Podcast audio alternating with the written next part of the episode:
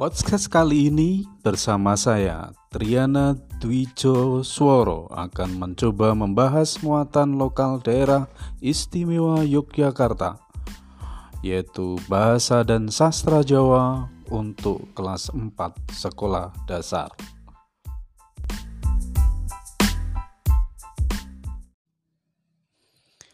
Assalamualaikum warahmatullahi wabarakatuh. Sugeng enjing bocah-bocah. Kepi kabarmu dina iki? Insyaallah sehat kabeh nggih. Alhamdulillah menawa bocah-bocah lan keluargamu padha sehat lan kalis saka pandemi Covid-19 iki. Bocah-bocah kudu waspada lan patuh protokol kesehatan.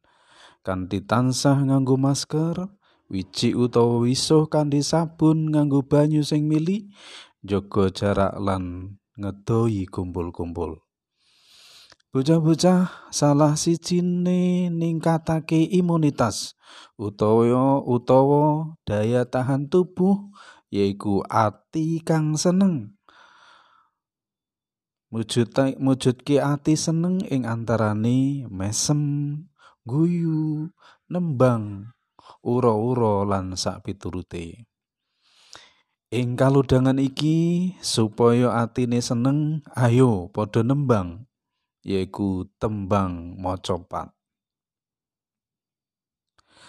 Diarani tembang macapat amarga nalika nyekar utawa nembang pedhotane papat-papat.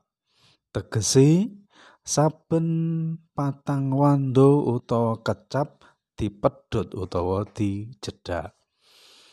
Conto Cirak pindo mungguing wono. Cirak pindo papat mungguing wono papat. Tembang macapat iku miturut pakem mujudake gegambaraning uriping manungsa. Wiwit ing guwa garbane ibu nganti tumeka ing pati. Pakeme tembang macapat secara umum iku ana solas, yaiku Mas Kumambang, Micil, Kinanti, Sinom, Asmarandana, Kambuh, Dandangkula, Turma, Pangkur, Megatruh lan Pocong. Nah, tembang macapat sing bakal disinau iki tembang kinanti. Tembang kinanti iku gegambaraning uripe manungsa nalika isih bocah. Bocah sing tansah dikanthi utawa digawa menyang ngendi bae. Nalika nembang utawa ngrakit tembang kinanti kudu netepi paugeran utawa patokan ingkang ngemot guru gotra, guru wilangan, guru lagu. Tembang kinanti iku kedadian saka enem gotra utawa enem lari. Gotra kang kapisan guru wilangane ana wolu. Guru lagu tiba U. Gotra kaping pindho guru wilangan wolu, guru lagu tiba I. Gotra kaping telu guru wilangan wolu, guru lagu tiba A.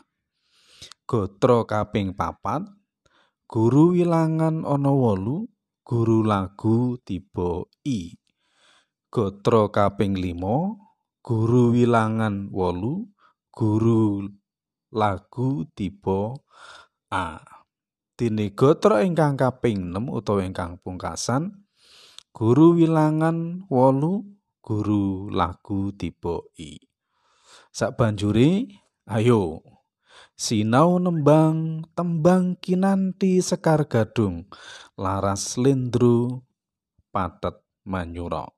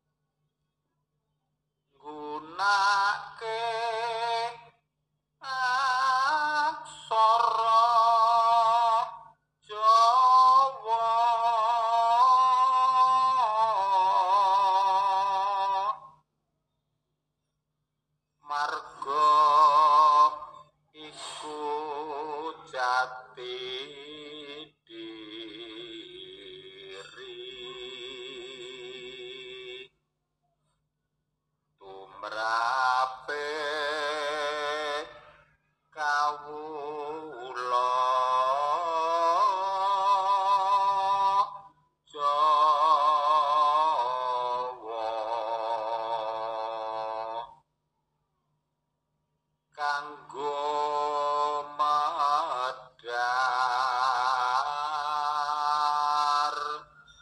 akal budi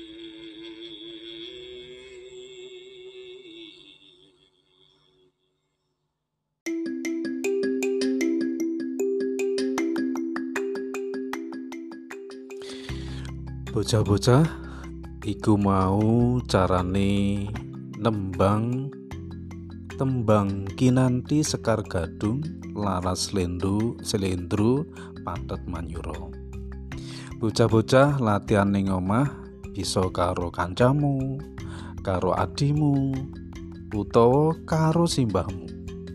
Sugeng latihan muga-muga ati tansah seneng imunitas tambah dhuwur kalis saka bebaya COVID-19 matur nuwun. Wassalamualaikum warahmatullahi wabarakatuh